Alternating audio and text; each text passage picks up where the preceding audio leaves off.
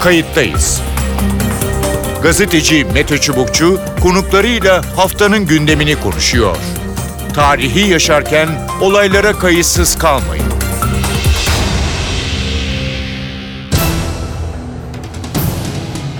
İyi günler bir kayıttayız programıyla daha karşınızdayız. Tarihe ışık tutmak ve olan biteni anlamak için önümüzdeki yarım saat sizlerle birlikte olacağız.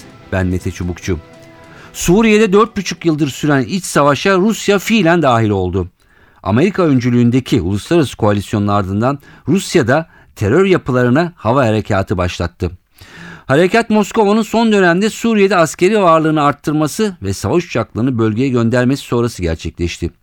Kremlin operasyon öncesi Washington'ın bilgilendirildiğini söylüyor. Koalisyon hedefte IŞİD olmasını yüksek sesle dile getiriyor ancak ilk gelen bilgiler bu operasyonun sadece IŞİD'le sınırlı kalmadığı yönünde. Nitekim Rus uçakları El Nusra gibi El-Kaideci örgütler, El Ahrar Şam gibi silahlı grupların çatı örgütü olan Fethi ordusunu bombaladığı yönünde. Aralarında Türkiye'nin de bulunduğu 7 ülke bir bildiri yayınlayarak harekatın IŞİD'le sınırlı kalmasını istedi. Aksi durumun Suriye'deki insani krizi derinleştirme ihtimalinden söz ediliyor. Merak edilen konu şu. Rejimle savaşan Özgür Suriye ordusunun vurulup vurulmayacağı. Rus Dışişleri Bakanı ÖSO'yu terörist grup olarak görmediklerini söylerken Kremlin'den bir başka yetkili ÖSO diye bir yapı kalmadı. Bunların birçoğu IŞİD'e katıldı diyor. Henüz resmi bir açıklama gelmese de Rusya'nın İran ve Hizbullah'la birlikte Suriye'de rejim karşıtlarına ve IŞİD'e karşı kara harekatına girişebileceği de ileri sürülüyor. Kayıttayız da bu hafta dünyanın en çok konuşulan başlığı Rusya'nın Suriye operasyonunu ele alacağız. İki konuğumuz olacak. Kayıttayız'ın konuğu Soli Özel. Soli Özel, Kadir Has Üniversitesi Uluslararası İlişkiler e, bölümünden aynı zamanda köşe yazarlığı da yapıyor. Soli Özel hoş geldiniz programımıza. Me- me- merhabalar Mete Bey. Ee, birkaç gündür e, önemli gelişmeler oluyor Suriye bağlamında. Rusya'nın da e, aslında Rusya hep dahildi ama e, bu şekilde daha aktif e, biçimde e, belki bi- biraz da acele şekilde müdahale e, etmesini e, değerlendireceğiz. E, niye şimdi sizce? Neden şimdi müdahale etti? Ee, bana göre en önemli nedeni Beşar Esad'ın yanılmıyorsam Temmuz ayı ya Haziran ya Temmuz ayında artık asker bulamıyorum çok zayıfladım diye kendisinin e, bir beyanının bulunmasıydı. Nitekim e, rejimin kendisi açısından şah damarı işlevi gören e, Şam'dan Halep'e kadar uzanan ve Hamahumus'tan geçen ana yolu kaybetmesi ihtimali vardı. Hı hı. Rejimin e, asıl savunma hattını oluşturan Laskiye muhalif güçlerin e, tehdidi altındaydı. Böyle bir durumda rejimin ayakta kalamayabileceği tehlikesi sanırım daha çarpıcı bir hale geldi Rusya açısından da. Dolayısıyla Rusya rejimi e, takviye edebilmek amacıyla birinci derecede devreye Girdi. girdi ve nitekim dünden itibaren kimleri bombaladıklarına baktığınız zaman da bunun Batılılarınki gibi sadece IŞİD'le mücadeleye odaklanmış bir müdahale olmadığını, Evet. e, rejime tehdit oluşturabilecek bütün unsurlara karşı bir müdahale olduğunu görüyoruz. Peki e, belli ki e, Amerika ile de belli bir mutabakat içinde e, Rusların Esad'ın çağırması e, sonucu parlamentodan çıkan izin izinin ardından e, böyle bir harekat e, başlattı. E, bir Şimdi mutabakat Amerika'yla var mı? Ne? Mutabakat olduğundan hiç emin değilim. Öyle yani mi? o- o- olabilir de yani olmadığını da söyleyemem de ne yapacak Amerikalılar? Biz karşı çıkıyoruz deyip de kendi uçaklarını Rus uçaklarına karşı mı gönderecekler? Hı hı. Peki şimdi e, burada e, temel hedef her iki e, güç arası e, açısından yani Amerika ve Rusya IŞİD. Ama Hayır Rusya, değil, de- değil. bir dakika e, şöyle e, devam edeceğim ama e, Rusya açısından artı e, Amerika ve Türkiye ve diğer ülkelerin destek verdiği e, gruplar Rusya açısından terörist e, kategorisine giriyor ve bombalıyor. Ben Rusya'nın birinci hedefinin IŞİD değil Esad rejimini ayakta tutmak olduğunu düşünüyorum. Hı hı. Peki bu saldırıları nasıl değerlendireceğiz? Yani Amerika e, biraz da e, tırnak içinde utangaç açıklamalar da yapıyor. Yani Suriye'de hedef gözetmeksizin yaptığı operasyonlar tehlikeli falan diyor ama e, daha yüksek sesinde daha yükseltmiyor. Yani E, e, e, e, ne diyecek ki? Yani ne yapabilir? E bir yanda kendi desteklediği muhalifler var. Bir yandan o muhalifleri Rusya bo- bombalıyor. Ya, Amerika'nın bir Suriye politikası olduğunu söylemek için hakikaten çok geniş yürekli ve e, geniş bir tahayyüle sahip olmak lazım. Hı hı. Ee, Rus yani hoşlarına gittiğini iddia etmiyorum zaten ama yani Ruslar bunu yaptıkları zaman Amerikalıların bunu engelleyecek gücü yok, iradesi olduğunu da açıkçası sanmıyorum. Hı hı. Ee, bu yanlış da anlaşılmasın. Ben IŞİD'in Rusya açısından bir tehdit oluşturmadığını düşünüyor değilim. Hı hı. IŞİD'de savaştığı düşünülen yaklaşık 2500-3000 e, Güney şey, Kuzey Kafkasyalı özellikle Dağıstanlı filan olduğu da söyleniyor. Ya bütün bunların farkındayım ama eğer öncelikler listesi hazırlayacaksak Evet. IŞİD'le mücadelenin Amerika ölçüsünde Rusya için bir önem taşıdığını sanmıyorum. Önemsiz demiyorum. Evet. Rusya için asıl mesele şu anda rejimi tahkim etmek ve Evet. bundan sonraki aşamalarda bu rejimle e, Cenevre benzeri bir e, anlaşmaya doğru gitmek vesairedir diye düşünüyorum. Bu arada da fırsattan istifade Hı hı. rejime yönelik olarak savaşan çünkü IŞİD rejimle pek savaşmıyor bildiğiniz gibi. Evet. E, Rejime asıl yönelik olarak savaşan diğer unsurları da bombaladı. Özellikle Türkiye'nin çok desteklediği bu Ceyş, Ceyş-i Fetih'i e, dün anladığım kadarıyla kötü bombaladılar. Evet. E, o- dolayısıyla ortaya çıkıyor. Peki e, başka şeyler soracaktım ama e, söz buraya e, geldi. İşte Cişel Şugur'da e, yani o bölgede Türkiye'ye yönelik e, o hatta e, işte Fethi ordusu ya da işte Şam hürleri ya da e, Arapça Ahrarül Şam e, denen grup içinde El Evet. Kaideciler de var ama e, Türkiye'nin de sonuçta bu grubu desteklediği biliyoruz. Şimdi e, 5-6 ülkenin tepkisi de var diplomatik açıdan bugün e, Rusya'nın e, bu muhalifleri vurması e, gerekçesiyle. E, peki Türkiye e, ne yapacak, ne yapabilir? Yani askeri anlamda demiyorum ama e, sonuçta burada bir e, karşı karşıya gelme durumu olacak. E, ne yapacak Türkiye? Evet. Yani Sayın Başbakan uçakta gelirken Rusların bizi rahatsız edecek bir şey yapmayacağına inanıyorum demiş.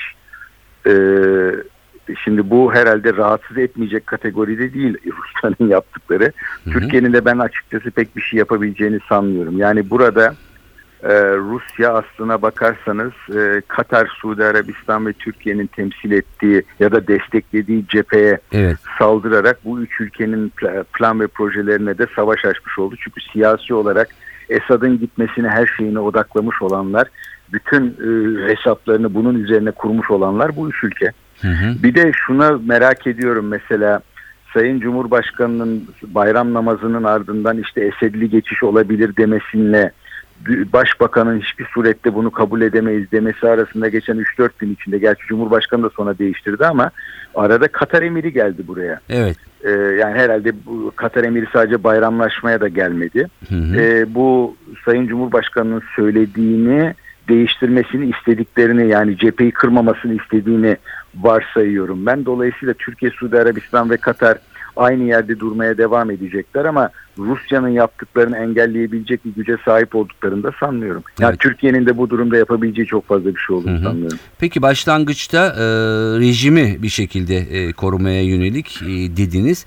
E, Ben- ben öyle düşünüyorum, Evet, e, şöyle bir opsiyon için ne dersiniz? Yani muhtemel bir parçalanma anında rejimin çekileceği bölgeyi de koruma artı e, bir de bölgede kendini yeniden e, ihya etme ya da konsolide etme Rusya açısından diyorum. Tabii tabii Rusya'nın pek çok e, hedefi olduğunu tartışıyor herkes. Yani biraz Ukrayna yükünden kurtulmak eğer ara bu şey bir çözüme doğru adım attırabilirse. Evet. Bir şunu yani siz de coğrafyayı çok iyi biliyorsunuz. Şimdi IŞİD gerçi Suriye'nin yarısını kontrol ediyor ama nüfus orada değil. E, çok değerli Yani- araziler de değil oraları zaten. Ne değil, çölmöl filan. Dolayısıyla asıl değerli yerler ve nüfusun hala yaşadığı yerler bu kıyı şeridine yakın olan yerler. Evet. Ee, anladığım kadarıyla Laskiye'deki e, nüfus kompozisyonu da hızla Sünni göçü nedeniyle değişiyor Hı hı. vesaire. Yani bu herkes için bir aciliyet yarattığını düşünüyorum. Evet bence Rusya'da rejimin belki başından beri her zaman yaslanabileceğini düşündüğü o bölgenin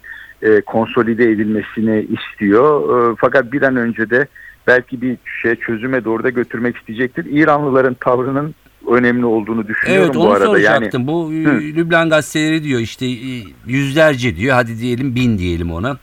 e, askerin e, çünkü Hizbullah vardı ama İran danışmanları dışında asker olarak ilk defa söz ediliyor. Daha henüz görmedik görüntülerini falan ama e, içeri Ee, girdikleri görüntü söyleniyor. yok ama benim bildiğim İranlı ölen de çok oldu Suriye'de. Yani mezarlıklarda Suriye'de öldü diye yazan insanlar olduğunu okuduğumu hatırlıyorum ama net bir bilgim yok.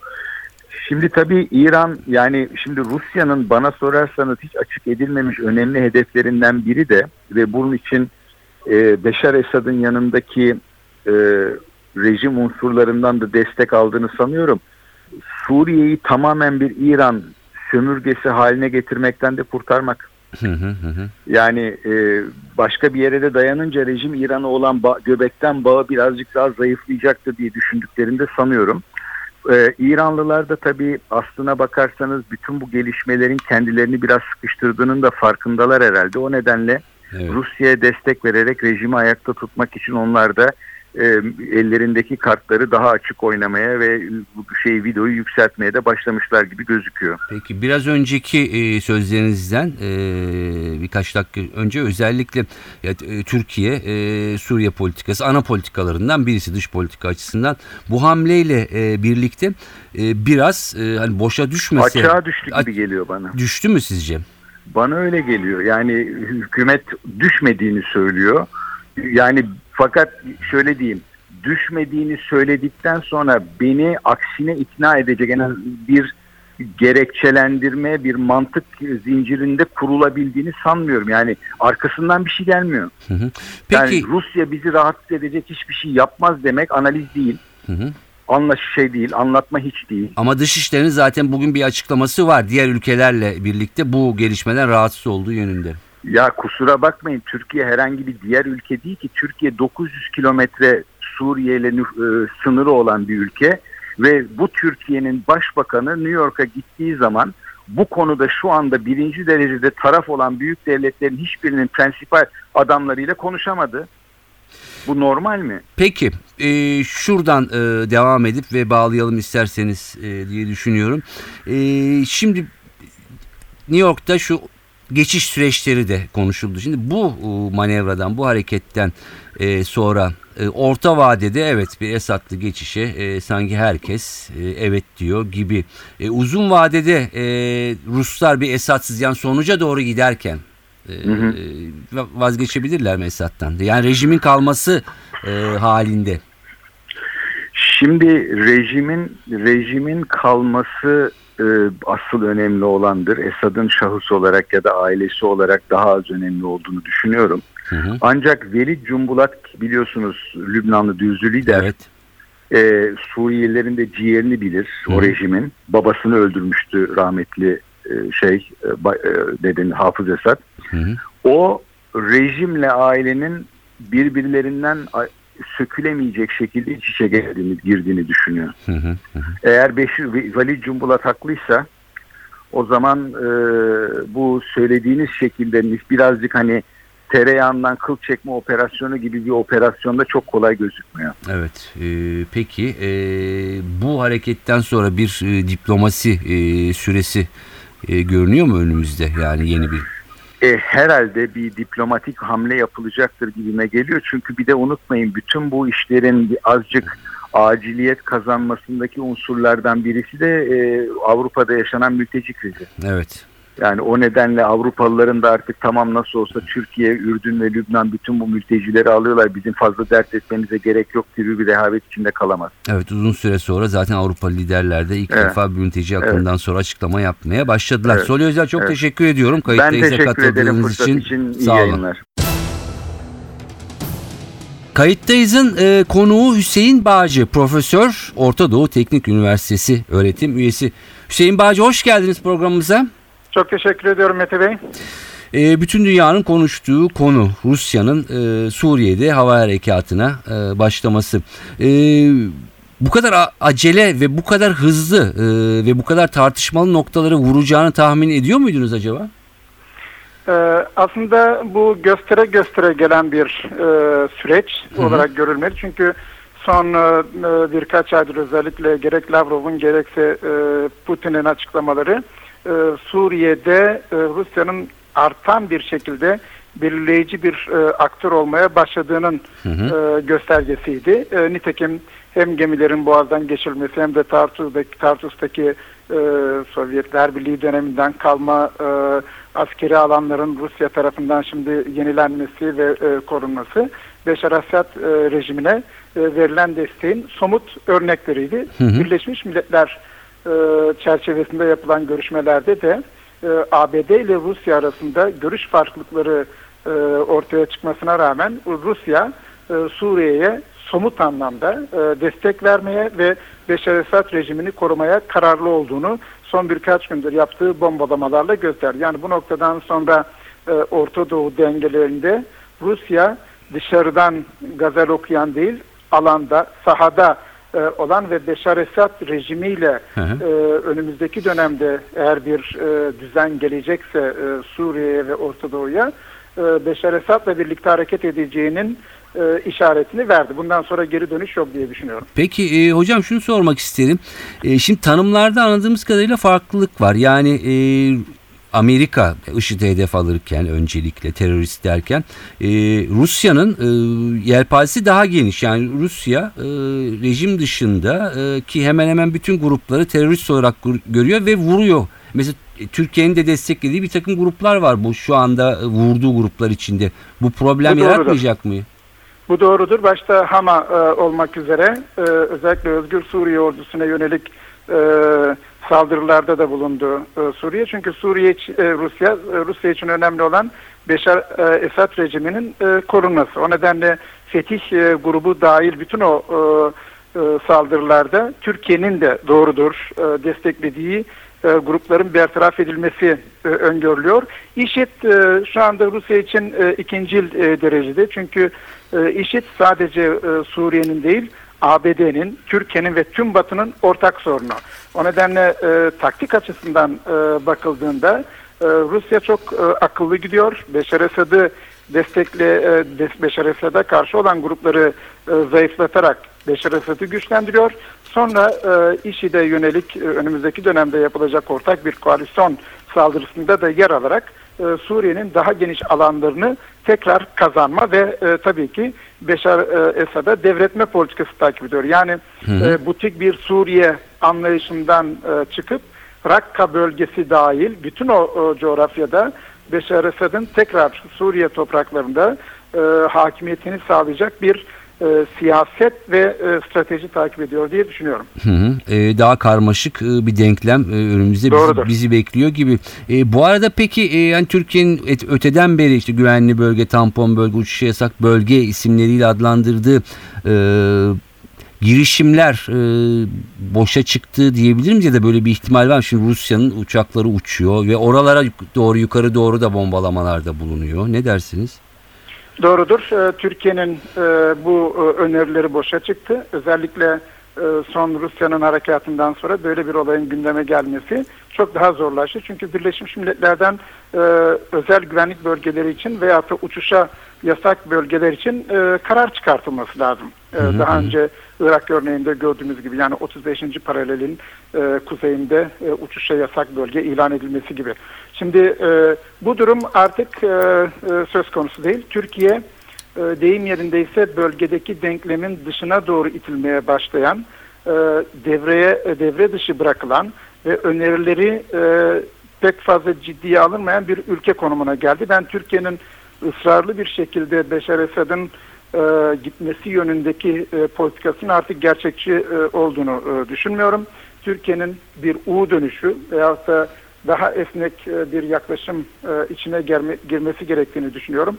Amerika Birleşik Devletleri ile Türkiye'nin birlikte hem IŞİD'e e, ortak hem de Türkiye'nin PKK'ya yönelik e, saldırıları zaten Orta Doğu'da bütün denklemi yeniden değiştirdi. Çünkü PYD başta olmak üzere Kürt koridoru olarak tanımladığımız bölge aslında Amerikalıların kontrol etmek istediği bir bölgedir. Türkiye dolaylı olarak e, oraya destek veriyordu ama son dönemlerde PKK ile yapılan e, çatışmalarda gösterdiği gibi Türkiye bir Kürt koridorunun kurulmasına e, karşı bir tavır içinde ve PYD'yi de terör örgütü olarak görüyor. Buna karşılık Türkiye'nin dışında hiçbir ülke e, PYD'yi bir terör ör- örgütü olarak tanımlamıyor. Burada Türkiye hükümeti için bir sorun var. Yani e, gerçekçi olmayan bir e, yaklaşım var ama diğer taraftan e, tabii Amerika Birleşik Devletleri son e, 10 yıldaki politikalarında Orta Doğu'dan geriye çekilme Irak ve e, Afganistan örneklerinden sonra. Suriye'ye girmeye cesaret edemedi. Arap Baharı'nın ortaya çıkardığı yeni yapılanma içerisinde de herhangi bir ülkeye bu Suriye dahil olmak üzere bir müdahale çok pahalıya mal olacaktı. Amerika Birleşik Devletleri de böyle bir e, politikaya e, giremedi. E, Obama'nın belki de en fazla çekince Evet. e, gösterdiği konu Suriye e, konusuydu. Gerçekten de e, bu noktadan sonra ABD'nin artık Suriye üzerindeki etkisinin e, sıfırlandığını ve tamamıyla Rusya'nın kontrolü altına girdiğini söyleyebiliriz. Yani Evet. bundan sonra Suriye ve Rusya birlikte müzakere edecekler ABD ve diğerleriyle. Hı hı. Ee, zaten bir seçim var önümüzdeki e, yıl. E, Dolayısıyla ondan sonrasına kadar herhalde e, yeni bir politika zaten Amerika'dan e, beklemek pek doğru olmaz. İran için neler söyleyeceksiniz? Şimdi Amerika ile İran e, anlaştı. Çok yeni bir e, ve önemli bir durumdu.